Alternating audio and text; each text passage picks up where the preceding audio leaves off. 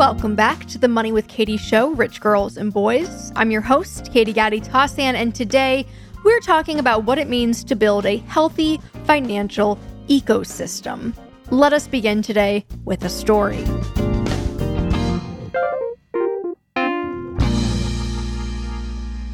The other day, I was reading a post on r/personalfinance, the subreddit, wherein someone described their financial situation as follows I have $5,000 in a 401k, about $10,000 in my Robinhood, $15,000 in Chase, and $1,000 in stocks, and then some cash. Now, the person was seeking advice. They generally wanted to know if they were on the right track or what else they should be doing. And it struck me that they were mentally chopping up their finances by institution, as in, I have X dollars at X bank and I have Y dollars at Y bank. And then occasionally deviating from that structure, like saying, I have $1,000 in stocks because presumably the money in the 401k and in Robinhood were also in stocks, right? And while this mental model is logically reasonable, since you're physically putting money in these various locales that feel a little more concrete than the slippery investment vehicles themselves, it reminded me of just how powerful it can be from a planning perspective, but also from a financial confidence angle to think about the structure of your finances accurately. Now, one of the clearest ways to gauge someone's understanding of their financial situation isn't quite what questions they're asking, but specifically how they're asking them. My favorite example of this is the question Should I invest in my 401k or in the stock market? which really reveals a disconnect in the way someone is thinking about investing. Because this question is a little bit like asking Should I eat fruit or an apple? There's a, a, mental wall between two interrelated topics, such that they're being treated as opposing forces rather than concentric circles. And while they're technically asking about what they should invest in, the question reveals that they might be misunderstanding their overall financial ecosystem and what their priorities should be. So, this Redditor is going to be our muse today, as they were defining their finances by institution. Some money with Robinhood or with Bank of America. That doesn't tell us much about their financial picture in the same way that 25% S&P 500, 25% small cap value, 50% US T-bonds and a Roth IRA would have told us a little bit more about what they were investing in. Someone with a $1 million portfolio that's entirely invested in Tesla is in a very different position than someone with a $1 million portfolio invested in the S&P 500 because owning just one stock is far riskier than diversifying. Now, you can look at your financial position through a few various lenses, and these lenses become increasingly granular, but each level of specificity is important for gauging the big picture and, crucially, figuring out where to go next. We'll get into it right after this quick break.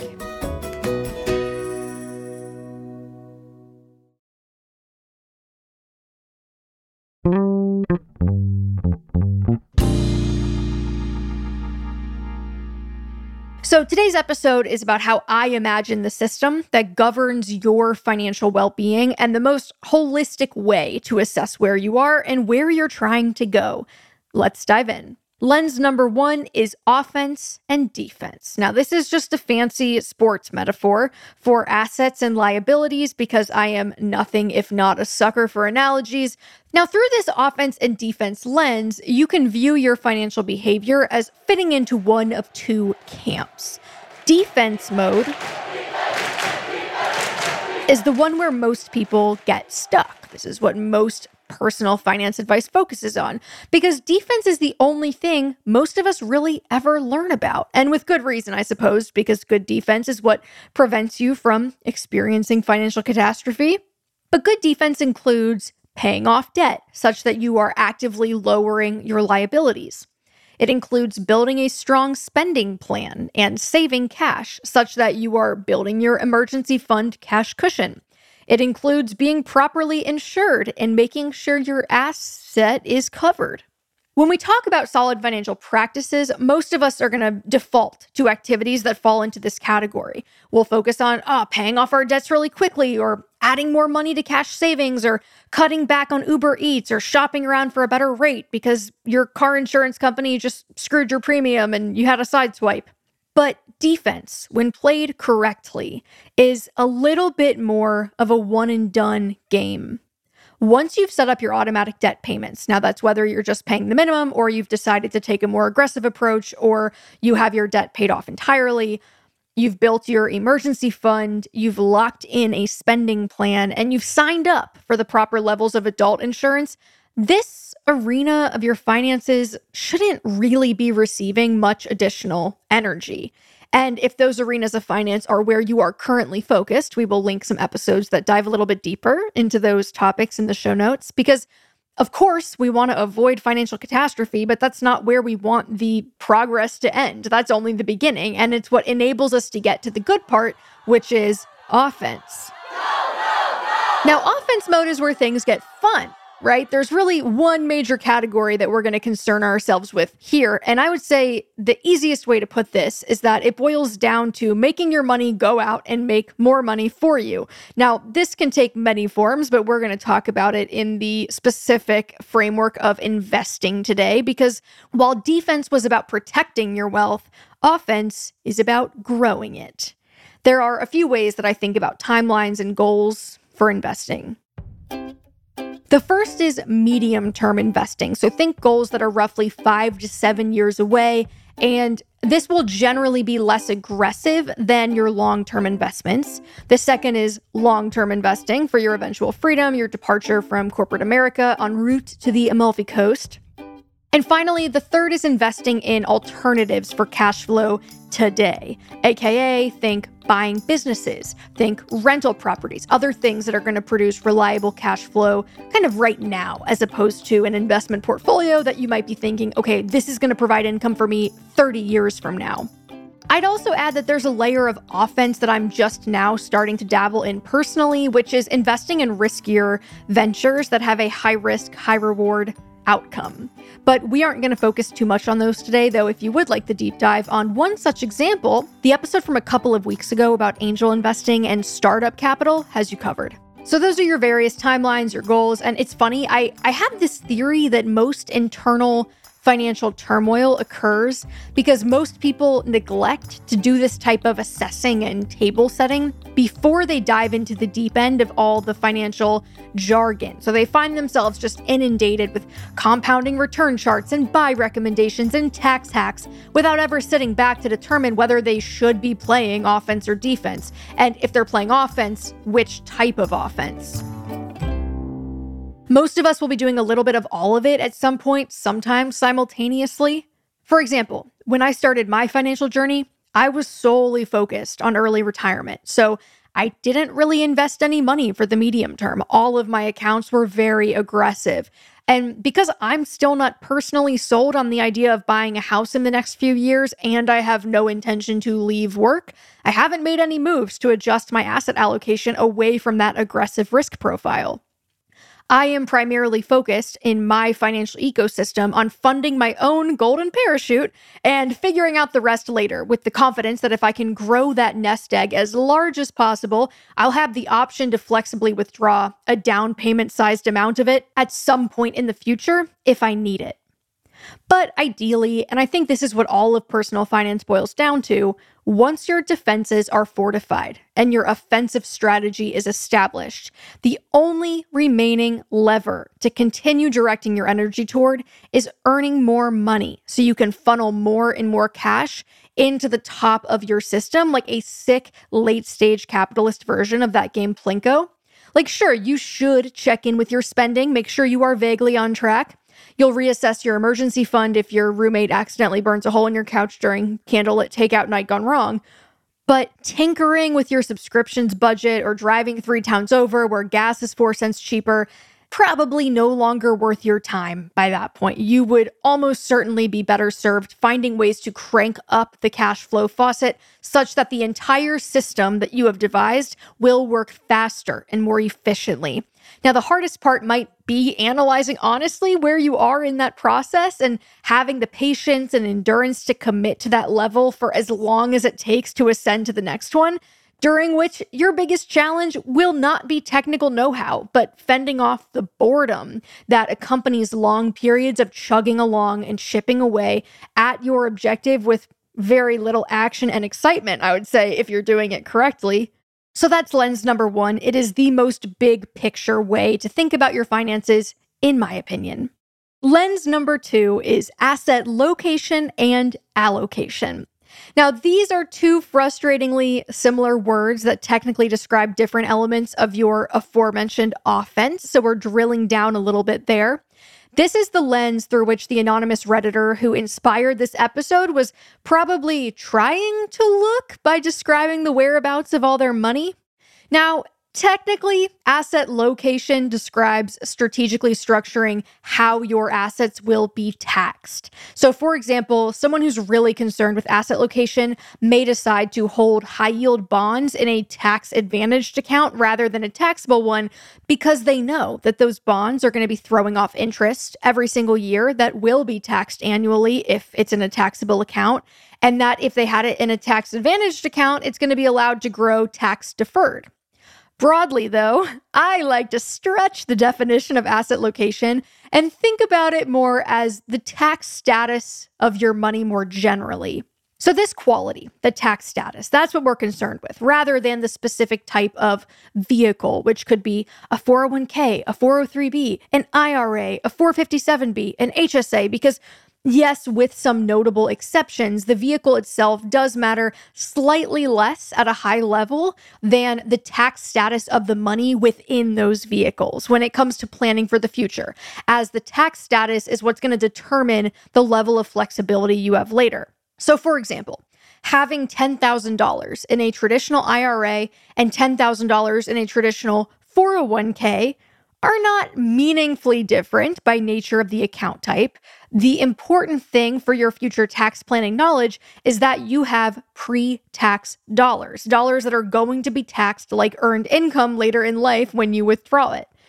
One example of an exception that I would note here is the Roth IRA versus the Roth 401k, because you are able to access your contributions to a Roth IRA, your cost basis, and that's not true of a Roth 401k. So that is kind of a consideration. There are also some funky things with traditional IRAs and backdoor Roth IRAs, but that's all on the margins. For the big picture planning purposes, this distinction between traditional, Roth, or taxable generally holds true. Similarly, whether I have $1,000 in a Chase checking account or $1,000 in a Bank of America savings account doesn't really make a difference unless they have meaningfully different APYs. Because regardless of where the money is, it's all liquid cash, it's all easily accessible, it's all kicking off taxable interest every year. So, when you're imagining your financial system holistically, it can be helpful to think about the distribution broadly as follows. How are your assets spread amongst pre tax dollars, tax free or Roth dollars, taxable dollars, which in this case, I'm kind of referring to the way that any money you have in a standard taxable brokerage account would be treated. And we covered that topic in a lot of depth a couple of weeks ago. So we'll link that in the show notes. And finally, cash, whether that's in checking or savings or like physically under your mattress, though I would not recommend that last one. Now, it's probably more technically correct to think about cash as an asset allocation decision, but I still think conceiving of cash as a category in your system at this level makes more sense. And this is my podcast, so I make the rules. Thinking through the location of your assets in this way can help reveal to you where you may be over or underweight. Most people, when they chop things up this way, they realize that they're actually holding a lot more cash as a percentage of their overall net worth than they realized. Or maybe they'll notice, oh my gosh, wait, I have way more money in pre tax funds than Roth. And like the next time I have a low income year, I'm going to really focus on that Roth 401k to try to beef up those Roth dollars. So there are a few different realizations you may come to, but in my mind, it's a more helpful way to think about your overall position. We'll be right back after a message from the sponsors of today's episode.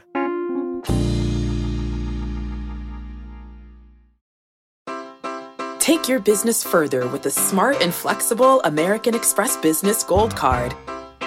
It offers flexible spending capacity that adapts to your business. You can also earn up to $395 in annual statement credits on eligible purchases at select business merchants. That's the powerful backing of American Express. Terms apply. Learn more at americanexpress.com slash business gold card. Now, asset allocation is same, same, but different, you know? Asset allocation refers to the types of assets you're invested in and in what proportion to one another. Now, nine times out of 10, this is going to refer to stocks, bonds, cash, real estate. So maybe you're 90% stocks, you're 5% bonds, 5% cash. Maybe you're 50% real estate, 40% stocks, 10% cash. Asset allocation is going to vary widely depending on your strategy. A rental property investor may not have any stock exposure and may be primarily real estate and cash because they're about to buy another property. And someone who has chosen to build wealth in the stock market may have no exposure to real estate and barely any to bonds and cash. And your age will also play a role here. So, someone in their 30s is probably going to have a much larger portion of their net worth invested in stocks than someone in their 80s. Now, of course, within these broad categories, you can get more granular. Stocks encapsulates everything from GameStop to low cost diversified index funds like VTSAX. Knowing which indices of stocks or bonds you own can similarly reveal where you might be leaning too heavily into one area or where you actually might need to double down. So, we did an episode about building a diversified portfolio that we'll link in the show notes if you want to dig a little bit deeper there.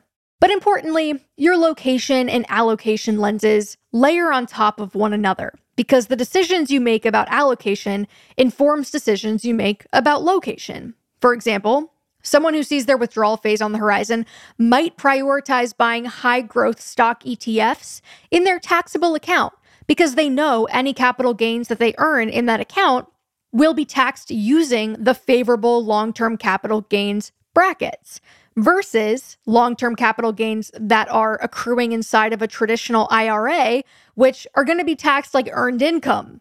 Of course, this has to be balanced with the reality that most people do use these buckets to differentiate between timelines. So, a young investor might be buying high growth stocks in their 401k because they know that that account is associated with a super, super long timeline. They want it to be aggressive, as opposed to maybe a taxable account that they have that's earmarked to use five years from now. But still, having a general idea of why one might want to invest in certain asset classes in some vehicles and not in others can be useful context. And moreover, when you're visualizing your finances like a pie, it's helpful to imagine all of your assets together as opposed to separated by the boundaries of different account types or brokerage firms. So, tools like Personal Capital and Copilot can do this, but I found it's actually a little challenging to do with software just because of the nature of financial products. So, for example, if I own VTI, VTSAX, VOO, VFIAX, and SPY, these are all different tickers for index funds and index ETFs of US based large cap growth or large cap blends that contain, for most intents and purposes, basically the same holdings in different accounts. Most software is going to treat all of those things as different holdings rather than grouping everything together as, like, okay, you have X percent in large cap growth. So if anyone knows of any killer software that can do this and gets it right, let me know. I just manually calculate this for myself in a spreadsheet once per year, which is not the best way to do it, but it's the best solution I have right now.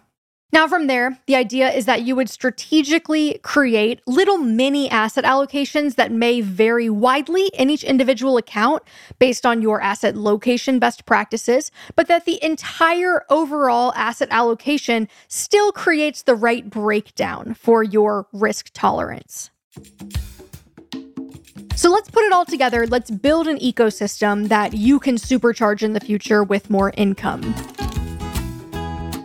Now that we've covered the different lenses through which you can think about your money, these concentric circles, I love that word, of varying levels of detail, we can talk about how to systematize your results. So, we touched on this a little bit in our taxable investing episode, but I really find it helpful to sit down with a pen and paper like it's art class and sketch out a literal flowchart of how money flows through your system based on what you find upon reflecting on these different lenses. So, for example, if you realize that, okay, you're still in defense mode, that's great, and you've got two sources of income, you might draw a flowchart that shows your primary source of income, perhaps one that offers a 401k, and draw a dotted line from that source to the 401k, that represents the match because you want to get that 100% return on your money, even if you're in defense mode, right? But then you'll show the rest of the money flowing into your checking account. Now, your second source of income might flow partially into that same checking account, while a small portion might be set to direct deposit to the account that you're building your emergency fund in. So from there, you've got the money in the checking account to work with, which you can demonstrate in your sketch as being partially devoted to aggressive debt paydown, maybe 25% of your take home pay, while the other 75% is going toward bills that are paid out of checking and various credit card auto pays. But by that point, your savings have already been taken care of and you can see how they're being funded. I love getting this system on paper because it takes something that is incredibly abstract and it makes it real. Does the flowchart you are staring at on the paper in front of you reflect a plan that's likely to get you closer to your goals or further from them? And regardless of the answer, why? Do you see any areas of opportunity that you hadn't considered? Are there any areas where money is leaking out? As another example, maybe you are in offense mode and you have this intricate flowchart of income funneling into your employer sponsored retirement accounts as well as through your checking account, such that you are sitting on a bloat of cash and savings when money is left over every month. If the money is pooling in the account after all your bills are paid, it's probably a sign that you should look into something like a Roth IRA, taxable brokerage account, potentially both, in order to put that money to work. Because if it's pooling in the account at the end of the month, you obviously can afford to invest more than you are, at which point you would start considering the questions that we highlighted around asset allocation, asset location, and your goal timelines, because you are ready to face that level of complexity a little more seriously. And finally, you might not really know what mode you're in. You might not be contributing to any investment accounts, but you also might not be in debt either. You might be treading water financially, and your flowchart is basically just one square, your income, that pays your credit card bills. And in that case, the question to ask is can you account for where all of this money is going? Do you have a spending plan in place? Do you know what your save rate is? If you don't know what your save rate is or what percentage of your income you're spending on your rent, your car, your groceries, it might be time to take a closer look at fortifying up the holes in that armor before you march into battle to open a brokerage account.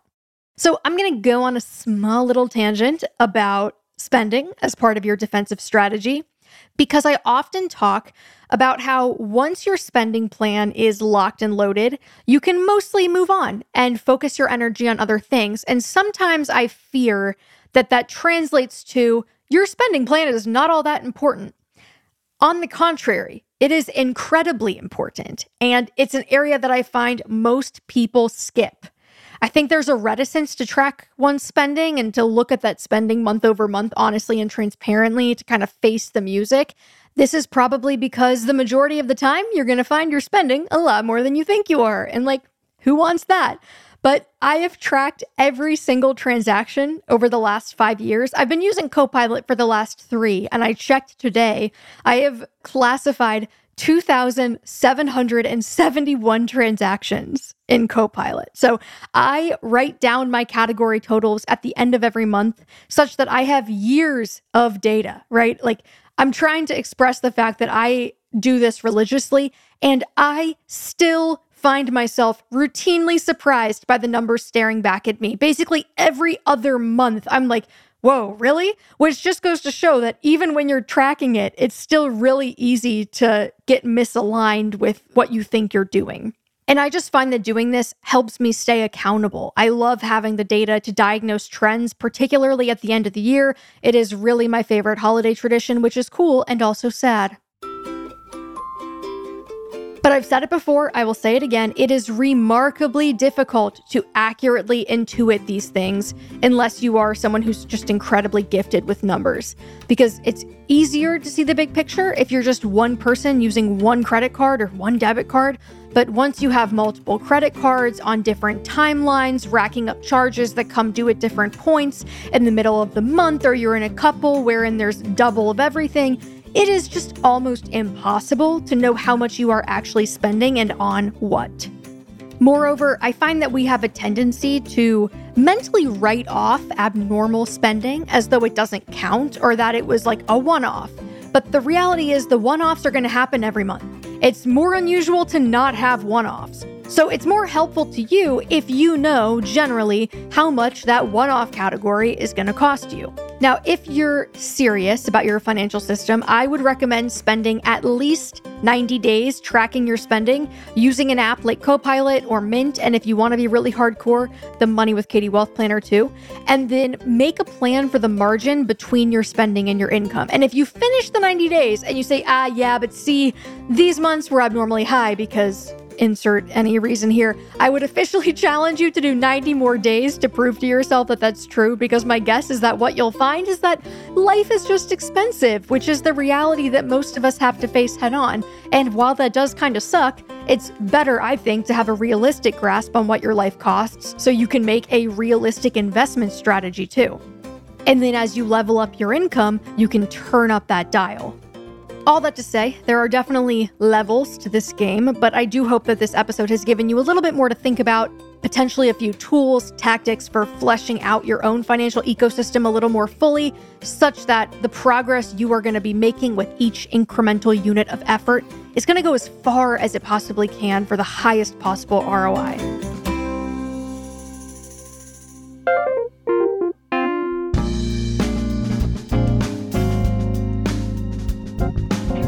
That is all for this week, so I'll see you next week, same time, same place on The Money with Katie Show.